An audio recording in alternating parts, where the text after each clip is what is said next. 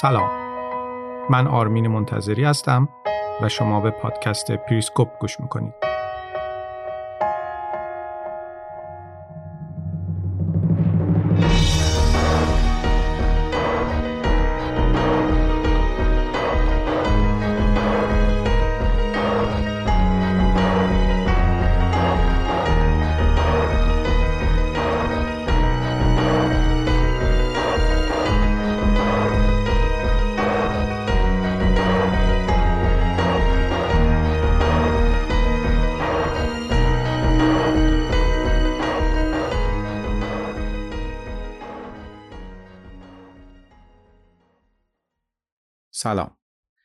چهل و یکمین اپیزود پادکست پریسکوپه که امروز چهارشنبه نهم مرداد سال 1401 منتشر میشه.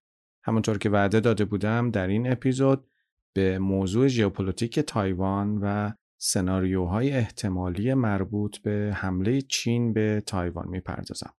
همونطور که می‌دونید نانسی پلوسی رئیس مجلس نمایندگان آمریکا به تایوان سفر کرد. پلوسی عالی رتبه ترین مقام آمریکایی که از سال 1997 تا به حال به تایوان سفر کرده. شاید بپرسید خب این سفر یه سفر معمولی بوده دیگه اما اینطور نیست. سفر پلوسی به تایوان با توجه به سیاست چین واحد به این معناست که آمریکا تایوان رو حداقل به صورت غیر رسمی یک کشور مستقل به حساب میاره و این باعث عصبانیت چین میشه چون دولت چین هنوز هم معتقده که تایوان یه استان چین محسوب میشه. اما چرا این سفر خطرناک بود؟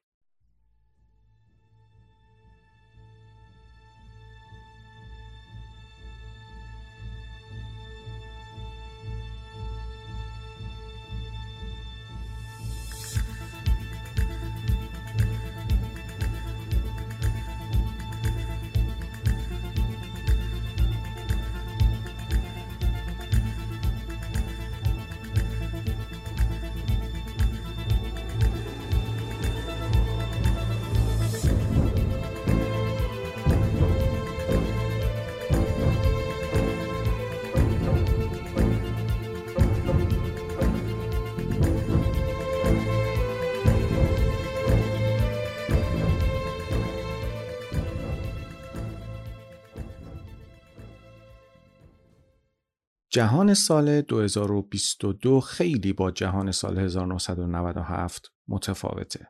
سال 1997 روند جهانی شدن شدید شده بود و چین داشت به سازمان تجارت جهانی ملحق می شد. اون زمان آمریکا تصور می کرد که وقتی اسای جادویی جهانی شدن عمل کنه، کشورهایی مثل چین و روسیه که زمانی پناهگاه های نیروهای جنگ سرد بودند مجبور میشن شیوه حکمرانی خودشون رو بر اساس معیارهای نظام سرمایهداری تغییر بدن. آمریکایی ها معتقد بودند که کمونیست های چین مجبور میشن روش خودشون رو تغییر بدن بنابراین از برنامه هاشون در خصوص تایوان دست برمیدارن. اما خیلی زود مشخص شد که این تصور خیلی ساده لوحانه بود. جهان چند قطبی شد و چین قدرت خودش رو بیشتر و بیشتر کرد و ثروت زیادی هم ایجاد کرد. و حالا برنامهش اینه که با استفاده از این ثروت و قدرت طرحهای خودش رو جلو ببره. یکی از این طرحها که شی جی پینگ رئیس جمهور چین هم اعلامش کرده ایجاد دوباره ملت بزرگ چینه. بنابراین توی این طرح باز پس گرفتن تایوان یه جزء اساسیه و از نظر پکن سفر نانسی پلوسی به تایوان این طرح بزرگ رو به خطر میندازه. اما نتیجه این اختلاف چی خواهد بود؟ جنگ جهانی سوم مطمئنا نه درسته که توی هفته های قبل در خصوص سفر پلوسی جنجال رسانه‌ای به راه افتاد اما همونطور که دیدیم این اخبار در سایه جنگ روسیه و اوکراین و بعدش هم ماجرای نیروگاه هسته‌ای زاپروژیای اوکراین محو شد. البته درسته که چین هنوز اونقدر قدرتمند نیست که بتونه تایوان رو فتح کنه اما نباید ساده بود. چین اونقدری توانایی های نظامی خودش رو تقویت کرده که تهدید به استفاده از زور علیه تایوان کاملا محتمله. چین سالها تلاش کرده تا روابط اقتصادی با تایوان رو تقویت کنه. از جذب بهترین استعدادهای حوزه فناوری تایوان با وعده دستمزدهای بالاتر بگیرید تا جذب بخشهای بزرگی از کارخانه های تولیدی تایوان تا جایی که امروز بیشتر از 80 درصد محصولات فناوری اطلاعات و ارتباطات تایوان در چین تولید میشن. به لحاظ سیاسی هم چین تلاش کرده تا نفوذش رو توی تایوان افزایش بده. البته گاهی اوقات هم در این خصوص نتیجه عکس گرفته. تعداد زیادی از مردم تایوان احساس می‌کنن که تایوانی هستند نه چینی. حزب ترقی دموکراتیک ملی تایوان که مواضع ضد چین داره و از سال 2016 در قدرت بوده جایگاه خیلی خوبی بین رای دهنده های تایوانی داره. بنابراین همونطور که پیش بینی می‌شد نتیجه سفر پلوسی به تایوان در بدترین حالت باعث ایجاد یک بحران جدید توی تنگه تایوان رزمایش های بزرگ نظامی چین و آزمایش های موشکی و مواضع تند دیپلماتیک بود. اما در این حال نباید وخامت اوضاع رو نادیده گرفت. درسته که احتمال جنگ خیلی کمه اما باید اذعان کرد این احتمال نسبت به گذشته بیشتر شده. هر اتفاقی که بتونه یه طرف ماجرا رو بیش از حد انتظار در موضع قدرت قرار بده ممکنه به جنگ ختم بشه. این رو هم در نظر بگیرید که چینی ها در این خصوص حساس تر هستند. چون هر اقدامی از سمت امریکا در خصوص تایوان از نظر چین تجاوز به منافع ملی و مشروع چین تلقی میشه. از اون طرف آمریکایی ها هم چین رو یه قول مستبد تصویر می‌کنن که بنیانهای دموکراسی رو به لرزه در آورده. به هر حال فضای پرتنشی که سفر پلوسی ایجاد کرده به این معنیه که احتمال وقوع اشتباهات دو طرف خیلی بیشتر خواهد شد. خواه این اشتباه شلیک اشتباهی یه موشک باشه یا یه خلبان مست که یهو دستش رو بذار روی ماشه و یا اینکه یه فرمانده نظامی محلی یهو تصمیم بگیره دیوونگی کنه. جنگ ها معمولا به خاطر اشتباهات شروع میشن نه به این خاطر که یه ناپل اون یا هیتلر دیگه ای یهویی ظهور می‌کنه و می‌خواد جهانگشایی کنه و نقشه جهان رو به میل خودش عوض کنه. یه نکته مهم دیگه هم هست و اون هم این که یک ماه پیش دولت بایدن داشت آماده می‌شد تا بعضی از تعرفه های تجاری که دولت ترامپ در خصوص چین اعمال کرده بود رو تغییر بده. هدفم این بود که تورم داخلی در آمریکا کنترل بشه. این کار کجا تورم رو کم می‌کنه؟ توی بخش عرضه. چطور؟ خیلی از کارشناسا معتقدن که یه وقفه موقت توی جنگ تجاری آمریکا با چین خیلی بیشتر از آزادسازی ذخایر نفت و یا افزایش نرخ بهره بانک مرکزی آمریکا به کاهش تورم کمک می‌کنه. مسئله ای که شما خیلی دربارهش نمیشنوید اما یه دلیل خیلی ساده و منطقی هم برای قبول کردنش وجود داره و اونم اینه که اختلافات تجاری بین چین و آمریکا یکی از دلایل افزایش تورم جهانیه. این رو جایی نمیشنوید. اما چرا اینطوره؟ بذارید با یه سوال به این سوال جواب بدم. چین بزرگترین صادر کننده جهانه و آمریکا بزرگترین وارد کننده جهان. درسته؟ حالا چرا نباید بپذیریم که دعوای تجاری این دوتا با هم می‌تونه روی اقتصاد جهانی اثر بذاره و قیمت ها رو بالا ببره؟ این دعوا زمان ترامپ شروع شد و حالا داره آثار خودش رو نشون میده و آثارش در کنار تحولات دیگه جهان تشدید هم شده. خیلی از شرکت های آمریکایی که محصولات خودشون رو توی چین تولید می‌کردن و حالا از چین خارج شدن دارن سعی می‌کنن تا زنجیره های تأمین رو از اول بازسازی کنن و اون شرکت هم که هنوز توی چین هستن برای تولید کالا باید هزینه های بیشتری پرداخت کنند و طبیعتا این هزینه بالاتر سرشکم میشه روی قیمت مصرف کننده. مسئول این تورم کیه؟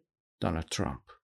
چون یا تعرفه ها رو روی شرکت های چینی بالا برد و باعث شد که چینی ها هم مقابله به کنند و تعرفه های شرکت های آمریکایی رو بالا ببرن و بنابراین هزینه تولیدی بالا رفت و یا اینکه شرکت های آمریکایی رو وادار کرد چین رو ترک کنند و اونها هم باید می‌رفتند و در آمریکا دوباره از نو کارشون رو شروع می‌کردند. مجموع اینها باعث تورم شد. حالا به همه اینها بحران پاندمی کرونا رو هم اضافه کنید. حالا توی همچین شرایطی یه بحران دیگه توی تنگه تایوان به این معناست که تنش‌های تجاری و اختلال خطوط کشتیرانی توی دریای چین جنوبی افزایش پیدا می‌کنه و دریای چین جنوبی منطقه‌ایه که بیشترین نیاز جهان به سمیکانداکتورها یا نیمه رسانه ها رو تولید می‌کنه. نیمه رسانه ها در دنیای امروز نقش خیلی خیلی مهمی دارن و تقریبا توی همه دستگاه هایی که استفاده می‌کنیم از گوشی های همراه، تبلت ها، رایانه ها، رادیوها استفاده میشن.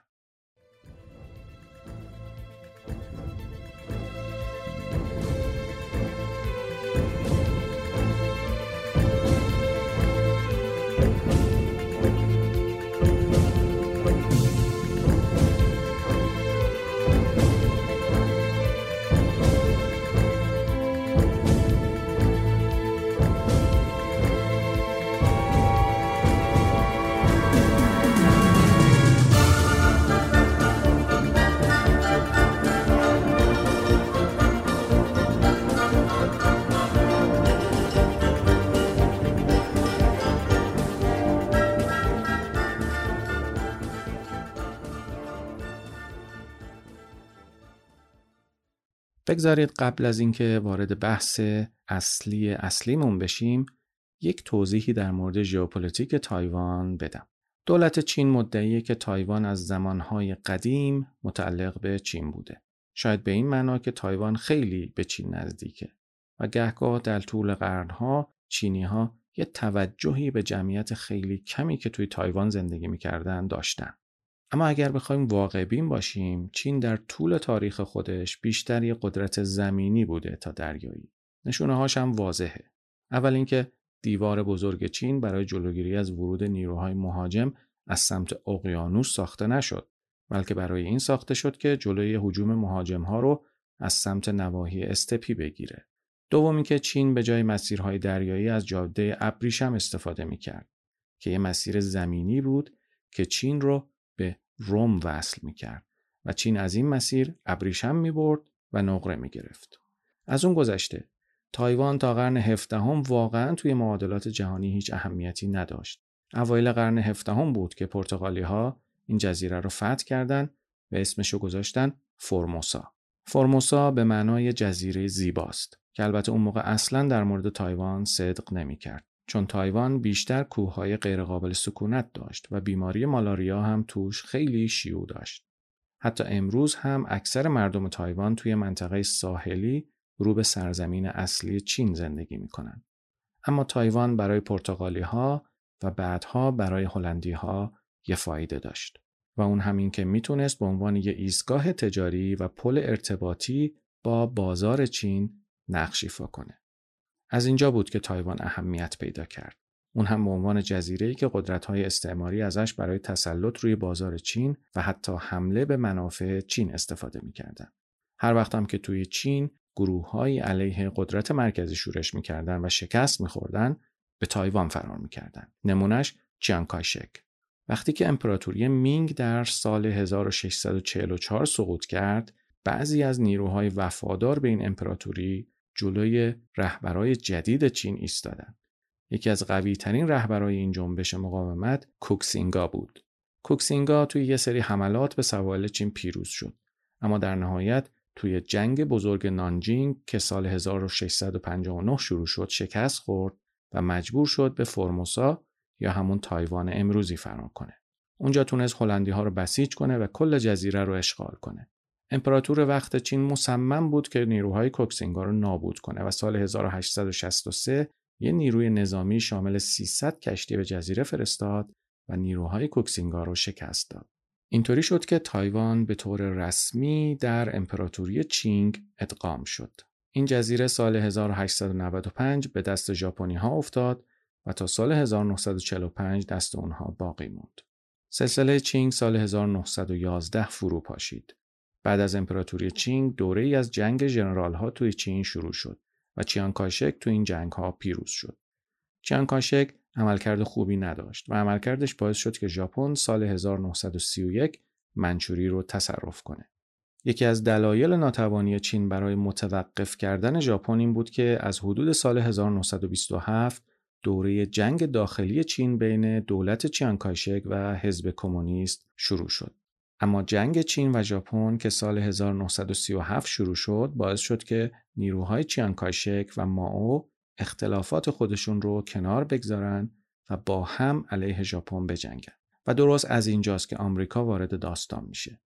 بعد از اینکه ژاپنی ها توی سال 1941 پر هاربر رو بمباران کردند آمریکا از ارتش چین جلوی ژاپنی ها حمایت کرد و بهش پول و سلاح داد و حتی هواپیماهای آمریکایی از نیروهای چینی حمایت کردند. درست همین موقع روزولت رئیس جمهور وقت آمریکا رابطه خیلی نزدیکی با چیانکایشک ایجاد کرد. در هر صورت بعد از پایان جنگ جهانی دوم جنگ داخلی چین درست از همون جایی که تموم شده بود دوباره شروع شد و کمونیست ها با نیروهای چیانکایشک درگیر شدند. اولش آمریکا به چیانکایشک پیشنهاد حمایت اقتصادی و نظامی کرد. اما چیانکایشک نتونست نیروهاش رو علیه نیروهای کمونیستی ماو بسیج کنه و خیلی زود مشخص شد که شکست می‌خوره.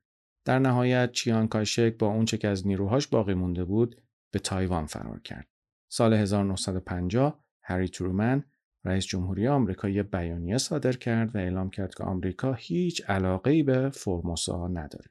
ترومن از روی عمد از کلمه تایوان توی بیانیهش استفاده نکرد. اون موقع آمریکا معتقد بود که تایوان خلاصه به دست چین سقوط می‌کنه. بنابراین بهتره که آمریکا با استفاده از قوس جزایری که از آلیوتی تا فیلیپین امتداد دارن سعی کنه چین رو مهار کنه. از اینجا به بعد بود که سال 1950 جنگ کره شروع شد.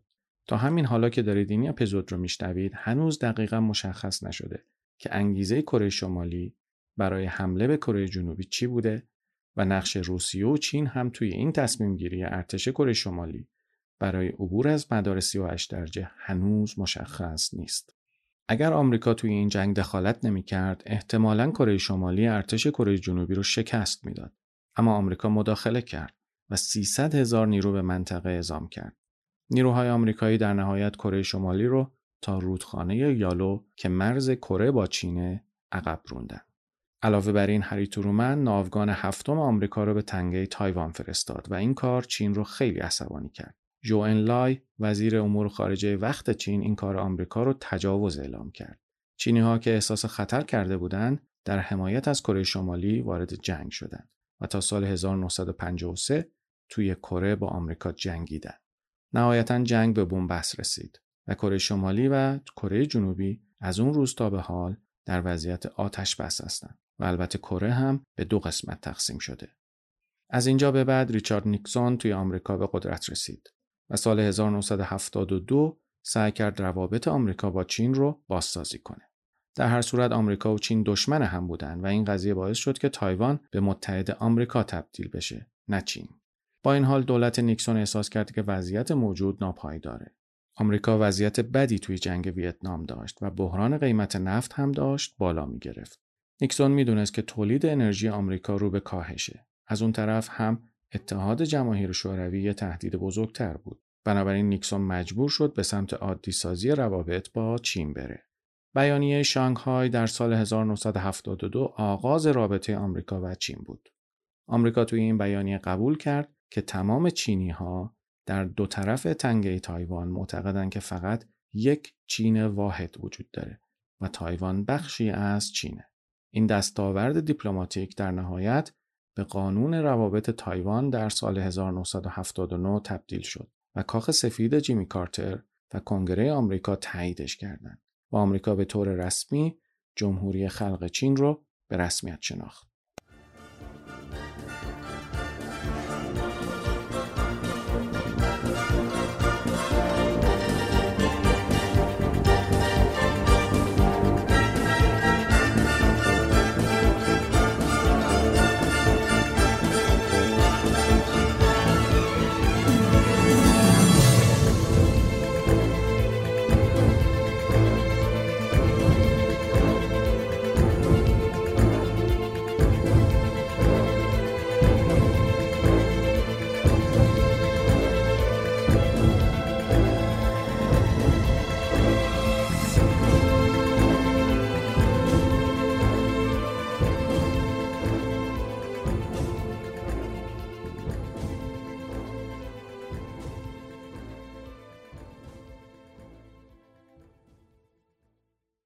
از سال 1979 تا به حال آمریکا سعی کرده هر زمان که خواست از تایوان به نفع خودش استفاده کنه.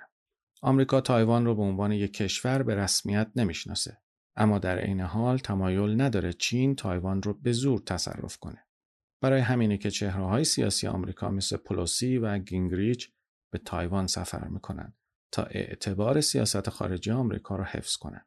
آمریکا به تایوان سلاح میفروشه و حتی سربازای ارتش تایوان رو آموزش میده. قبل از سفر نانسی پلوسی، شی جی پینگ هشدار داده بود که اونهایی که با آتش بازی می‌کنن از بین میرن و آمریکا باید اصل چین واحد رو رعایت کنه و در عمل اجراش کنه. بنابراین برای اینکه بفهمیم چینی ها چرا انقدر ناراحت شدن، لزوما نیازی نیست که تبلیغاتشون رو باور کنیم. ظاهرا آمریکا از تصمیم خودش برای ترک تایوان توی سال 1979 منصرف شده چون دیده که توی همه این سالهایی که گذشته چین به قدرت بزرگی تبدیل شده. از نظر چین آمریکا سر موضوعی که چین علاقه به مصالحه دربارش نداره فشار وارد می‌کنه. حزب کمونیست چین همیشه شعارش این بود که چین رو متحد و قوی می‌کنه. بنابراین همسوی تایوان با رقبا و حتی دشمنای چین پکن رو ضعیف جلوه میده و چین اصلا این رو دوست نداره. از دیدگاه آمریکا نفوذ اقتصادی و سیاسی چین روی تایوان در حال زیاد شدنه و توانایی نظامی چین در نهایت به پکن اجازه میده این جزیره رو تصرف کنه و آمریکا این رو نمی‌خواد. اینه که این وضعیت رو اینقدر خطرناک و غیرقابل حل می‌کنه. حالا بذارید یه نگاهی به آینده بندازیم. اما قبل از اینکه به آینده فکر کنیم بیاید تعصب رو کنار بذاریم. خیلی ها ممکنه نخوان آمریکا و چین با هم بجنگن. به اعتقاد خیلی ها جنگ بین آمریکا و چین نه تنها برای خودشون که برای تایوان هم فاجعه باره. این جنگ فاجعه انسانی، هزینه های سیاسی زیاد و فاجعه اقتصادی برای دنیا ایجاد می‌کنه. بنابراین ممکنه خیلی از ماها که اینطوری فکر می‌کنیم این تفکر به نوعی توی نگاهمون تأثیر بذاره و نگاه ما رو به سمتی سوق بده که دلمون می‌خواد. اما واقعیت چیزی جدای از خواست قلبی ماست. واقعیت اینه که در کوتاه مدت بعیده که تغییر بزرگی توی وضعیت موجود رخ بده. مسلما چین همچنان مانورهای نظامیش رو برگزار می‌کنه و امکان داره که حمل و نقل در داخل تایوان و اطراف تایوان توی بازه های زمانی به مدت چند ماه مختل بشه که هزینه های اقتصادی زیادی هم خواهد داشت. اما یادمون باشه که این اولین باری نیست که تنگه تایوان بحران رو تجربه می‌کنه. سال 1995 تا 1996 هم همچین ماجرایی پیش اومد و چین خوب می‌دونه که اگر فشار رو از حدی بیشتر بکنه و بیش از حد تهاجمی رفتار بکنه به ضرر خودشه. این کار چین فقط به کسایی توی تایوان قدرت میده که دوست دارن تایوان توی دفاع از منافع ملی خودش تهاجمی تر باشه. تا زمانی که چین توانایی نظامی لازم برای فتح تایوان رو نداشته باشه که احتمالا به دست آوردن این توانایی چند سال طول می‌کشه احتمالا اقدامات نظامی پکن به گونه ای طراحی میشه که از مداخله آمریکا، ژاپن، استرالیا و دیگران در امور داخلی تایوان جلوگیری کنه. همین. سیاست بازدارندگی قبلی چین کارساز نبوده و دیدید که پلوسی به راحتی به تایوان سفر کرد. بنابراین انتظار میره که چین اقدامات بیشتری انجام بده و هزینه های این اقدامات رو در سطح سیاسی، اقتصادی و امنیتی افزایش بده. من توضیح دادم که تایوان چرا برای چین اهمیت داره. در خصوص اهمیت تایوان برای آمریکا هم توضیحاتی توی اپیزود قبلی دادم. مثلا اینکه تایوان برای آمریکا مثل یه ناو هواپیمابر غرق نشدنی توی دریای چین جنوبیه و عملیات نظامی چین توی اون منطقه رو دشوار می‌کنه. دوم اینکه تایوان به خاطر ظرفیت بالایی که در تولید نیمه رساناها داره نقش خیلی مهمی توی اقتصاد جهانی داره. سوم اینکه آمریکا نمی‌خواد جلوی چین ضعیف به نظر برسه و این تصور در ذهن پکن و متحدای منطقه‌ای آمریکا ایجاد بشه که آمریکا با بروز اولین مشکل تایوان رو رها می‌کنه. حالا بیاید چند تا سناریو احتمالی درباره تایوان رو بررسی کنیم. اولی سناریوی هنگ کنگی شدن تایوانه. گذشته هنگ کنگ می‌تونه آینده تایوان باشه. خیلی از تحلیلگران معتقدن که این محتمل ترین سناریو درباره تایوانه. یعنی تایوان بشه یه چیزی شبیه به هنگ کنگ. اینکه هدف چین فتح تایوان با زور نیست. در عوض چین سعی می‌کنه ایجاد نفوذ سیاسی و اقتصادی روی تایوان رو ادامه بده و در عین حال قدرت نظامی خودش رو هم افزایش بده تا زمانی که برای اتحاد مجدد با تایوان کسی جرأت اعتراض نداشته باشه. توی دهه 80 میلادی مارگارت تاچر علاقه ای نداشت هنگ کنگ رو به چین برگردونه اما چین به سراحت اعلام کرد که انگلیس انتخاب دیگه ای نداره و تاچر هم می‌دونست که به هر حال نمی‌تونه از هنگ کنگ دفاع کنه. بنابراین معامله کرد و چین خیلی آروم و مطمئن هنگ کنگ رو در خودش جذب کرد. سناریوی دوم چیزی شبیه به جنگ کره است. یادتون باشه که جنگ کره فقط جنگ بین کره شمالی و کره جنوبی نبود. این جنگ در نهایت به درگیری بین آمریکا و چین تبدیل شد که میدان نبردش شبه جزیره کره بود. این جنگ به این دلیل شروع شد که هر کدوم از بازیگرای این مناقشه فهم اشتباهی از هم داشتن. کره شمالی و اتحاد جماهیر شوروی فکر نمی‌کردن آمریکا مداخله کنه. آمریکا فکر نمی‌کرد چین مداخله کنه. چین هم فکر نمی‌کرد آمریکا مداخله کنه. این نوع جنگ بیهوده که هیچ کدوم از مسائل استراتژیک اساسی رو حل نمی‌کنه اما باعث مرگ میلیون ها نفر میشه سناریوی واقعا خطرناکیه. این سناریو باعث بروز یه بنبست میشه که فقط با هزینه خیلی زیاد میشه بازش کرد و البته احتمال وقوع این سناریو داره زیاد میشه سناریوی سوم اینه که چین تایوان رو به عنوان بخشی از یک کمپین فتوحات گسترده تر توی منطقه برای تأمین امنیت خطوط تأمین و عرضه کالای خودش با توجه به وابستگیش به واردات انرژی و مواد غذایی تصاحب کنه. تایوان منطقه مهمیه اما چین برای رفع کامل ناامنی خودش باید رقبای خودش رو از دریای چین جنوبی حذف کنه و بتونه قدرت خودش رو تا تنگه مالاکا گسترش بده.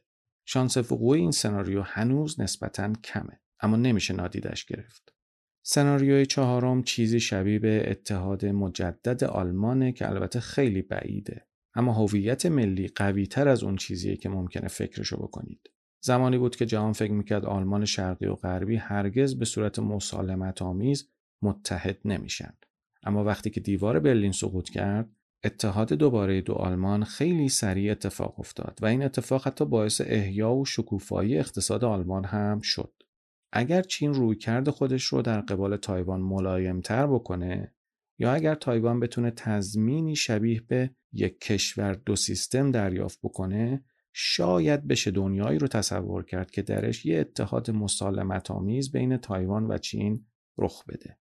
این سناریو ممکنه اما بعیده. سناریوی پنجم شبیه به سناریوی اوکراینه. خیلی ها مثل من فکر نمی‌کردن روسیه به اوکراین حمله کنه. یکی از دلایلش این بود که فکر می‌کردم که روسیه می‌دونه که تو این جنگ پیروز نمیشه. بنابراین چرا باید وارد جنگی بشه که از قبل می‌دونه درش شکست می‌خوره. اما این نوع تصور لزوما برای اینکه بگیم چین هم فکر می‌کنه نمی‌تونه تایوان رو تصرف کنه کافی نیست. ممکنه چینی ها جور دیگه ای فکر کنن.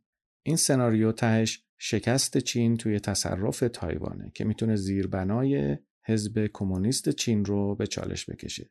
این سناریو هم بعیده ولی ممکنه. اما در نهایت تصویر غمانگیز ماجرا اینه که توی همه سناریوهایی که گفتم بازنده اصلی چین یا آمریکا نیست و بازنده نهایی در نهایت تایوانه. این تایوانه که موضوع بازی قدرت چین و آمریکا قرار می‌گیره. سرنوشت تایوان هشداری برای همه قدرت‌های کوچک و متوسط جهانه. خصوصا قدرت‌هایی که هم مرز با قدرت‌های بزرگی مثل چین هستند. خب بریم سراغ بخش جذاب این اپیزود که یه بازی فرضیه. این بازی رو انجام میدیم تا بفهمیم در صورت وقوع درگیری سر تایوان اوضاع چه شکلی خواهد بود.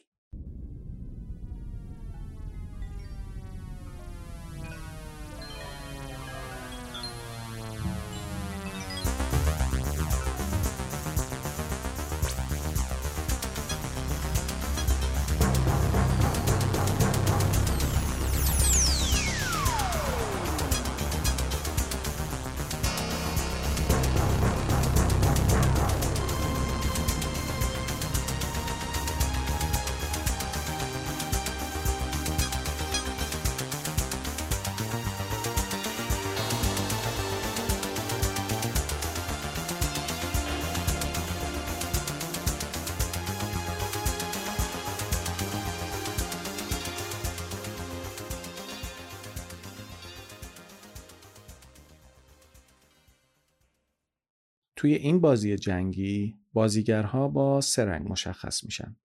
چین به عنوان تیم قرمز و آمریکا به عنوان تیم آبی.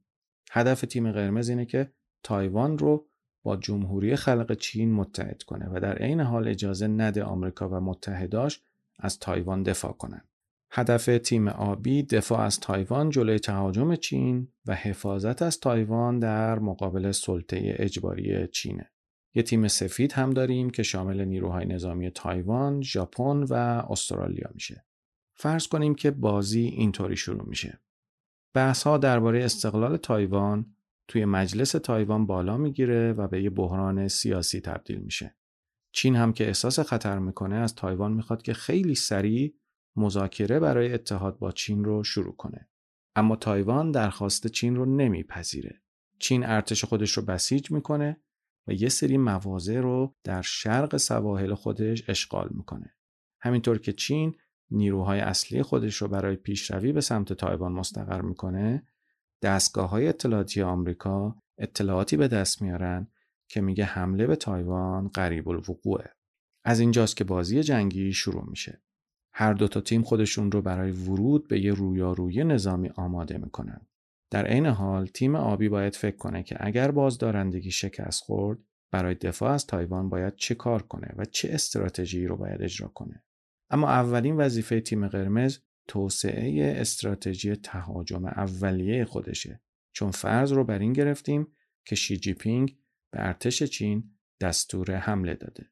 بر اساس این سناریوی فرضی میشه فهمید و یا اینکه حداقل میشه حد زد که چین، تایوان و آمریکا هر کدوم ممکنه چه رفتارهای نظامی داشته باشند و کجاها ضعف داشته باشند. یه فرض دیگه هم داریم که خیلی مهمه. اونم این که تیم سفید فرضش اینه که هر سه طرف توی اجرای عملیات نظامی مهارت دارن و البته این مهارت سطوح مختلف داره. این فرض خیلی مهمه چون می‌تونه توی رسیدن به رهیافت ها اثر بذاره. معنای این فرض اینه که نباید از همون ابتدای کار هیچ کدوم از طرفین رو ضعیف فرض کرد. اگر نه که اساسا ارزیابی فایده ای نداره. خب حالا بپردازیم به بازی. فرض کنیم که تیم قرمز طرحی رو اجرا می‌کنه که هدفش استفاده از نیروی نظامی با تعداد زیاد برای رسیدن به یه پیروزی خیلی سریعه. تیم قرمز برای اجرای این طرح ممکنه با یه دوراهی روبرو بشه. آیا باید روی تایوان تمرکز کنه و از حمله به نیروهای تیم آبی خودداری کنه به این امید که تیم آبی مداخله نکنه یا اینکه به تیم آبی هم حمله کنه تا مزیت نظامی به دست بیاره و امیدوار باشه که آبی ها بعد از سقوط تایوان مایل به مذاکره باشن. راه اول می‌تونه دامنه جنگ رو محدود کنه و شانس چین رو برای اینکه قبل از مداخله دیگران تایوان رو تصرف کنه بیشتر کنه. اما راه دوم به طور قابل توجهی احتمال برنده شدن چین رو افزایش میده. اما اگر تیم آبی مداخله کنه خطر یه درگیری بزرگتر، دشوارتر و احتمالاً طولانیتر هم به وجود میاد. در نهایت احتمالا تیم قرمز راه دوم رو انتخاب کنه. چون تیم قرمز از این نگرانه که تیم آبی به هر حال مداخله نظامی می‌کنه. بنابراین برای تیم قرمز بهتره که قبل از هر چیز و توی همون مراحل اولیه به تیم آبی حمله کنه و در واقع پیش دستی کنه. بنابراین تا اینجا مشخص شد که تیم قرمز یعنی چین توی همون مراحل اولیه به تیم آبی یعنی آمریکا حمله می‌کنه تیم قرمز علاوه بر حمله به تیم آبی به طور همزمان حملات هوایی و موشکی خودش رو علیه نیروهای تایوان انجام میده و در عین حال به پایگاه های کلیدی تیم آبی به ویژه پایگاه هوایی گوام حمله می‌کنه. اما مسلما حمله های تیم قرمز برای کوبیدن نیروهای تیم آبی کافی نیست بلکه در عوض باعث واکنش شدید تیم آبی و متحداش میشه. هدف تیم قرمز این بود که تایوان رو مجبور به تسلیم بکنه. اون هم قبل از اینکه نیروهای تیم آبی بتونن بعد از ضربه اولیه قرمز تجدید قوا کنن. توی این مرحله هدف تیم قرمز می‌تونه این باشه که سر تایوان رو قطع کنه و با حمله های مداوم اراده مقاومت رو در تایوان از بین ببره و ارتباطات تایوان رو با دنیا قطع کنه تا تایوان نتونه با ارسال پیام حمایت بین المللی جلب کنه. علاوه بر این حمله ها تیم قرمز ممکنه قصد داشته باشه که خیلی سریع نیروهای خودش رو توی سواحل و بنادر شمال تایوان مستقر کنه. حتی ممکنه نیروهای خودش رو برای تصرف پایتخت تایوان در سریعترین زمان ممکن هلیبورن کنه. از نظر تیم قرمز این حرکت به اندازه کافی فرصت برای فتح نیمه شمالی جزیره ایجاد می‌کنه و بقیه تایوان رو مجبور می‌کنه که تسلیم بشه. آمریکا و متحداش هم مجبور میشن برای بازگردوندن سرزمین های اشغال شده به جنگن که کار خیلی دشواریه بنابراین ممکنه به این نتیجه برسن که این کار ارزش هزینه های مالی و انسانیش رو نداره. اما مسئله اینجاست که احتمال پیروزی سریع تیم قرمز بعیده چون نیروی هوایی، دریایی و زمینی تیم قرمز به محض اینکه به سواحل تایوان برسن ممکنه با مقاومت شدیدی مواجه بشن. نیروهای تیم قرمز ممکنه بتونن ساحل و فرودگاه شمال تایوان رو اشغال کنن اما خسارت و تلفات سنگینی رو هم متحمل میشن. وقتی که بازی تموم میشه نیروهای تیم قرمز همچنان باید برای رسیدن به پایتخت تایوان از مناطق کوهستانی و به شدت مستحکم عبور کنند. علاوه بر این تیم قرمز باید یه راهی برای تأمین سوخت، غذا و مهمات برای نیروهای خودش پیدا کنه. و همه این کارها رو باید زمانی انجام بده که نیروهای آبی دارن به خطوط ارتباطی آسیب پذیر تیم قرمز حمله می‌کنن. در نهایت بعید هیچ کدوم از طرفین بتونن توی هفته اول جنگ به پیروزی قاطعانه ای برسن. هر دو تا تیم قرمز و آبی بخش زیادی از موجودی موشک های دوربرد دقیق خودشون رو استفاده می‌کنن، هواپیماهای جنگی زیادی از دست میدن و نیاز دارن تا به لحاظ تسلیحاتی و تجهیزات دوباره تجدید نیرو بکنن. با این حال میشه گفت که تیم قرمز همچنان در این خصوص وضعیتش بهتره چون نزدیک جغرافیایی بیشتری به تایوان داره. نمیشه حد زد که نتیجه دراز مدت این جنگ چی می‌تونه باشه اما میشه گفت که یه درگیری طولانی مدت احتمالا قابل تصوره. حمله سریع تیم قرمز توی این سناریوی خیالی به خاطر سرمایه گذاری تایوان توی نیروی دریایی و توانایی های نظامی و مهمات زیادی که از آمریکا گرفته احتمالا شکست می‌خوره. برنامه های تیم آبی این بود که با استفاده از نیروی دریایی توی تنگه تایوان جلوی تیم قرمز بیسته. بنابراین احتمالا تیم آبی تمام اجدرهای خودش رو از زیر ها شلیک می‌کنه و هواپیماهاش هم مهمات خودشون رو شلیک می‌کنن. توانایی تیم قرمز برای اعمال یک قدرت تهاجمی زیاد در این صورت محدود میشه. توی این شرایط هیچ کدوم از طرفین احساس نمی‌کنن که توی جنگ سر تایوان شکست خوردن. حتی با وجود اینکه چین امیدواره که از دخالت تیم آبی و سفید جلوگیری کنه اما باز هم خودش رو برای یه جنگ طولانی آماده می‌کنه. این واقعیت نشون میده که اگر چین به تایوان حمله کنه چیزی که برای چین و آمریکا مهمه اینه که توی همون روزهای اولیه جنگ شکست نخورن اما حتی اگر آمریکا و تایوان بتونن جلوی چین رو بگیرن تا نتونه خیلی سریع تایوان رو تصرف کنه باز هم به معنای این نیست که اونها علیه چین پیروز شدن. بنابراین هر دو طرف مجبور هستن به جنگی فکر کنن که قرار تا هفته ها ادامه پیدا کنه.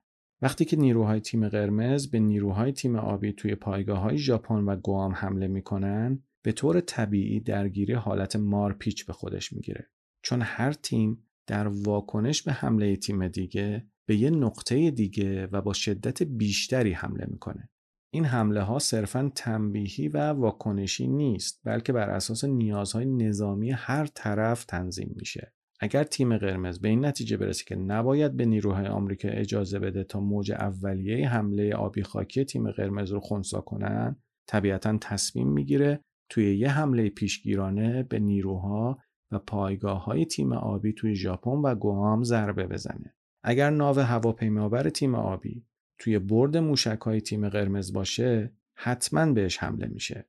در واکنش تیم آبی قاعدتا از بمبافکنهاش استفاده می‌کنه و موشک های کروز رو به کشتی های تیم قرمز که توی بنادر هستن شلیک می‌کنه. این کشتی ها نسبت به کشتی هایی که دارن به سمت تایوان میرن هدف آسون تری هستن. شدت حملات توی هر مرحله بیشتر و بیشتر میشه. هر کدوم از طرفین حمله های خودشون رو متناسب با حمله طرف مقابل تنظیم می‌کنن و سعی می‌کنن با هر حمله پیامی به طرف مقابل بدن و وادارش کنن که حمله های خودش رو متوقف کنه اگر نه با حمله های شدیدتری مواجه میشه. اما این وضعیت دامنه و شدت جنگ رو افزایش میده. از اونجایی که تیم قرمز قبلا به خاک آمریکا حمله کرده ممکن احساس کنه چیزی برای از دست دادن نداره. و با شلیک موشک کروز به پایگاه های تیم آبی توی هوایی می‌تونه حمله های تیم آبی به بنادر خودش رو تلافی کنه. تیم قرمز حتی ممکنه به متحدای تیم آبی مثل ژاپن، استرالیا و فیلیپین هم موشک شلیک کنه.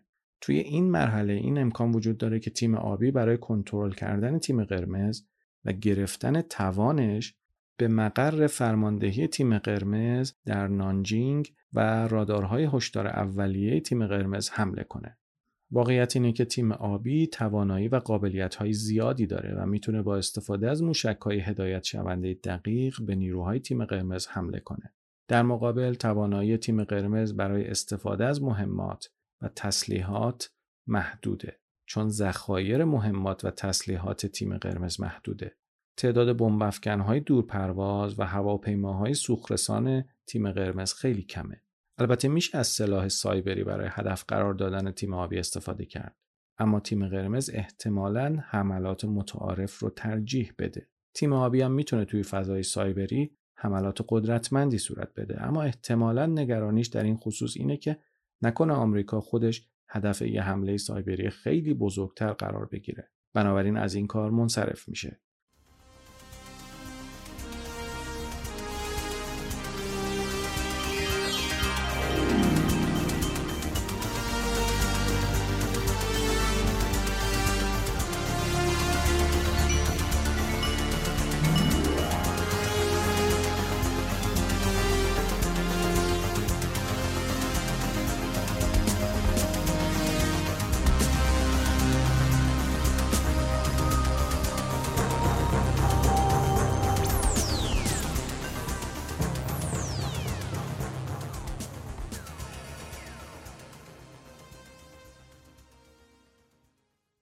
توی این بازی تنش بر اساس مدل سنتی نردبانی زیاد نمیشه بلکه تنش به شکل خیلی پیچیده تری زیاد میشه. چون اقدامات هر دو طرف خیلی سریع باعث بروز عواقبی میشه که خیلی فراتر از حد پیش بینی و نیت قبلی هر دو طرفه. چون توی این مرحله هیچ کدوم از طرفین هیچ پیامی از طرف مقابل دریافت نمی‌کنن که بگه پاسخشون متناسب بوده یا نه. یعنی ارتباط بین دو طرف قطع میشه. و هر طرف فقط هدفش اینه که به طرف مقابل ضربه سنگین تری بزنه. بنابراین احتمال تنش زدایی به پایین ترین سطح خودش می‌رسه و همین باعث میشه که تنش به شکل خیلی پیچیده ای زیاد بشه. علاوه بر این تیم قرمز و آبی نقاط قوت و ضعف متفاوتی دارن که همین تفاوت باعث میشه که شکل بالا گرفتن تنش هم تغییر کنه. مثلا تیم قرمز احتمالا اول کار دست بالا رو داشته باشه. اما بعید موفق بشه که واکنش قاطعی به حملاتی که به خاکش میشه داشته باشه. بنابراین امکان وجود داره که بره سراغ ذراتخانه های هسته آبی گزینه های بیشتری برای حمله های متعارف و هسته ای داره اما بیشتر نگران تشدید تنش توی فضای سایبریه. خلاصه اینکه احتمالا هر دو طرف قبل از اینکه اصلا متوجه بشن از خطوط قرمز اصلی هم عبور می‌کنن.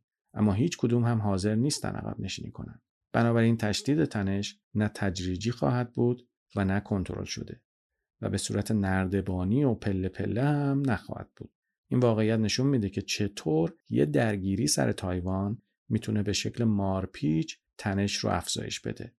ممکنه چین و آمریکا نتونن یه هاتلاین بین همدیگه برقرار کنن و همین مسئله باعث میشه که سیگنال های بازدارنده ای که هر کدوم برای اون یکی ارسال می‌کنه اشتباه خونده بشن. بنابراین درگیری به شکل غیرقابل کنترلی می‌تونه شدت بگیره حالا بیاید فکر کنیم که احتمال درگیری هسته‌ای تو این بازی چقدر می‌تونه باشه ممکنه توی همون مراحل اولیه جنگ تیم قرمز به تقلید از پوتین تهدید کنه که از سلاح هسته‌ای برای جلوگیری از مداخله خارجی توی امور داخلی و هر گونه حمله به خاک چین استفاده می‌کنه. چین توی دکترین هسته‌ای خودش بحث استفاده اولیه از سلاح هسته‌ای رو نداره. اما ممکنه دست به تهدید هسته‌ای بزنه و سعی کنه قبل از شروع درگیری زیردریایی هاش رو که موشک هسته‌ای دارن رو در آبهایی مستقر کنه که فاصلهشون به قدری باشه که بتونه سواحل غربی آمریکا رو هدف بگیره. اگرچه پیش دستی مزیت نظامی ایجاد می‌کنه اما احتمالا تیم آبی این تهدید رو نادیده بگیره چون معتقده که چیم هم از تنش زیاد میترسه ممکنه تیم آبی برای تقویت موقعیت استراتژیک خودش یه سری بیانیه صادر کنه و اعلام کنه اگر تیم قرمز از سلاح هسته‌ای استفاده کرد با عواقب شدیدی روبرو میشه. احتمالا تیم آبی سعی می‌کنه که از حمله به نقاطی که اساس رژیم چین رو تهدید می‌کنن خودداری کنه. اینطوری می‌تونه سطح تنش رو کنترل کنه. اما به طور کلی تیم آبی مطمئنه که توانایی هستهش اونقدر از تیم قرمز بیشتره که تیم قرمز هرگز دست به حمله هسته‌ای نمی‌زنه. اما واقعیت اینه که اطمینان تیم آبی به بازدارندگی استراتژیک خودش توی حوزه هسته‌ای ممکنه اشتباه باشه. چون وقتی که درگیری با حملات رفت و برگشتی به قلمرو قرمز و آبی ادامه پیدا می‌کنه ممکنه تیم قرمز احساس کنه که باید از حمله هایی که از پایگاه های هوایی ژاپن و گوام و هاوایی بهش میشه جلوگیری کنه. اما مشکل اینه که تیم قرمز برای جلوگیری از این حمله ها به نیروی نظامی دوربرد و حمله های دوربرد نیاز داره. بنابراین ممکنه یه بمب ای رو نزدیک سواحل هوایی منفجر کنه تا به تیم آبی پیام بده که وقتی تهدید می‌کنه این تهدیدها رو اجرا هم می‌کنه. این انفجار هسته‌ای اگر توی ارتفاع بالا انجام بشه یه پالس الکترومغناطیسی ایجاد می‌کنه که می‌تونه عملکرد حل وسیله الکترونیکی رو توی کشتی ها یا هواپیماهای مجاور خودش مختل و نابود بکنه. خطر درگیری هسته‌ای بین چین و آمریکا می‌تونه جدی باشه. این امکان وجود داره که چین سر تصرف تایوان از سیاست اعلام شدهش در خصوص استفاده نکردن اولیه از سلاح هستی عدول کنه. حتی این خطر وجود داره که چین بتونه از سلاح هسته‌ای به طور محدود استفاده کنه. اگر این اتفاق بیفته مشخص نیست که درگیری به کجا ختم میشه. توی این جنگ این امکان وجود داره که تیم قرمز با ائتلافی از کشورها روبرو بشه که از تایوان دفاع می‌کنن. ژاپن و استرالیا نه تنها می‌تونن دسترسی نیروهای آبی رو به پایگاه های نظامی فراهم کنن بلکه می‌تونن از کشتی ها و هواپیماهای قدرتمندشون توی عملیات ها استفاده کنن. حمله های هوایی و موشکی تیم قرمز به پایگاه های این کشورها هم وادارشون می‌کنه که توی درگیری دخالت کنن. البته فیلیپین احتمالا توی این جنگ مداخله نکنه اما می‌تونه به تیم آبی اجازه بده از خاکش برای حمایت از ائتلاف ضد چین استفاده کنه. اما تیم قرمز هیچ متحدی نداره. بعضی از تحلیلگران معتقدند که ممکنه روسیه به چین ملحق بشه اما این احتمال خیلی بعیده. گزینه هایی که تیم قرمز داره استفاده از کره شمالی، روسیه و پایگاه های کامبوجه. اما این گزینه ها در مقایسه با کمک استرالیا، ژاپن و فیلیپین به تیم آبی واقعا ناچیز هستند. بنابراین اگر جنگی در بگیره احتمالا تیم قرمز مجبور تنها به جنگه. البته مطمئنا تیم قرمز می‌دونه که اگر متحدای تیم آبی بهش کمک کنن شانس پیروزی تیم آبی زیاد میشه. استرالیا و ژاپن هر دو نیروی هوایی و دریایی قدرتمندی دارند و توی خیلی از حوزه ها از چین قوی تر هستند. ورود اونها به جنگ ظرفیت تیم آبی رو زیاد می‌کنه و باعث میشه تیم قرمز خیلی زود نتونه به پیروزی برسه. تیم آبی همین رو خوب می‌دونه و از قبل هم سعی می‌کنه روابط خودش رو با استرالیا و ژاپن تقویت کنه. فرض کنیم که درگیری شروع میشه کشتی های نیروی دریایی آبی دارن با کشتی های ژاپنی، استرالیایی و تایوانی توی دریای فیلیپین مانور نظامی انجام میدن. این ناوگان کاملا خارج از برد موشک های بالستیک تیم قرمز هستند. این مانور قرار بود یه سیگنال بازدارنده سیاسی قوی به تیم قرمز بفرسته. اما تیم قرمز توجهی نمی‌کنه و به تایوان حمله می‌کنه. مسلما یکی از اولویت های تیم قرمز اینه که چطور می‌تونه تیم آبی رو از متحداش جدا کنه. قرمز ممکنه فکر کنه که نمی‌تونه تیم آبی رو مجبور کنه که از تایوان دفاع نکنه اما ممکنه بتونه بین تیم آبی و ژاپن و استرالیا شکاف ایجاد کنه. از اونجایی که قرمز مطمئن آبی مداخله نظامی می‌کنه بنابراین ممکنه روی کردش این باشه که همون اول درگیری به نیروهای آبی حمله کنه و قدرت رزمیشون رو تضعیف کنه. اما به نیروهای ژاپنی یا استرالیایی حمله نکنه. این کار می‌تونه یه پیام برای استرالیا و ژاپن ارسال بکنه مبنی بر اینکه اگر از درگیری دور بمونن در امان خواهند بود. با این حال اجرای این استراتژی خیلی سخته چون قرمز برای اینکه بتونه توی همون اولین مرحله جنگ توان آبی رو تضعیف کنه مجبور با موشک های بالستیک و کروز به پایگاه هایی که تیم آبی توی ژاپن داره و پدافند هوایی که توی ژاپن مستقر کرده حمله کنه. اما می‌تونه از روی عمد به پایگاه های مشترک آبی و ژاپن و یا پایگاه های ژاپن حمله نکنه. برای اینکه کاری نکنه که ژاپن مجبور بشه توی جنگ مداخله کنه. اما اگر این کارو بکنه تعداد زیادی از هواپیماهای تیم آبی آسیب نمی‌بینن و این چیزی نیست که قرمز بتونه تحملش کنه. بنابراین برای تیم قرمز خیلی سخته که بین پایگاه های آبی و پایگاه های ژاپن تمایز قائل بشه. چون ممکنه ژاپن به هر صورت به تیم آبی کمک کنه. بنابراین در نهایت تیم قرمز ممکنه به این نتیجه برسه که به خاک ژاپن حمله کنه و اینطوری ژاپن هم پاش به جنگ باز میشه.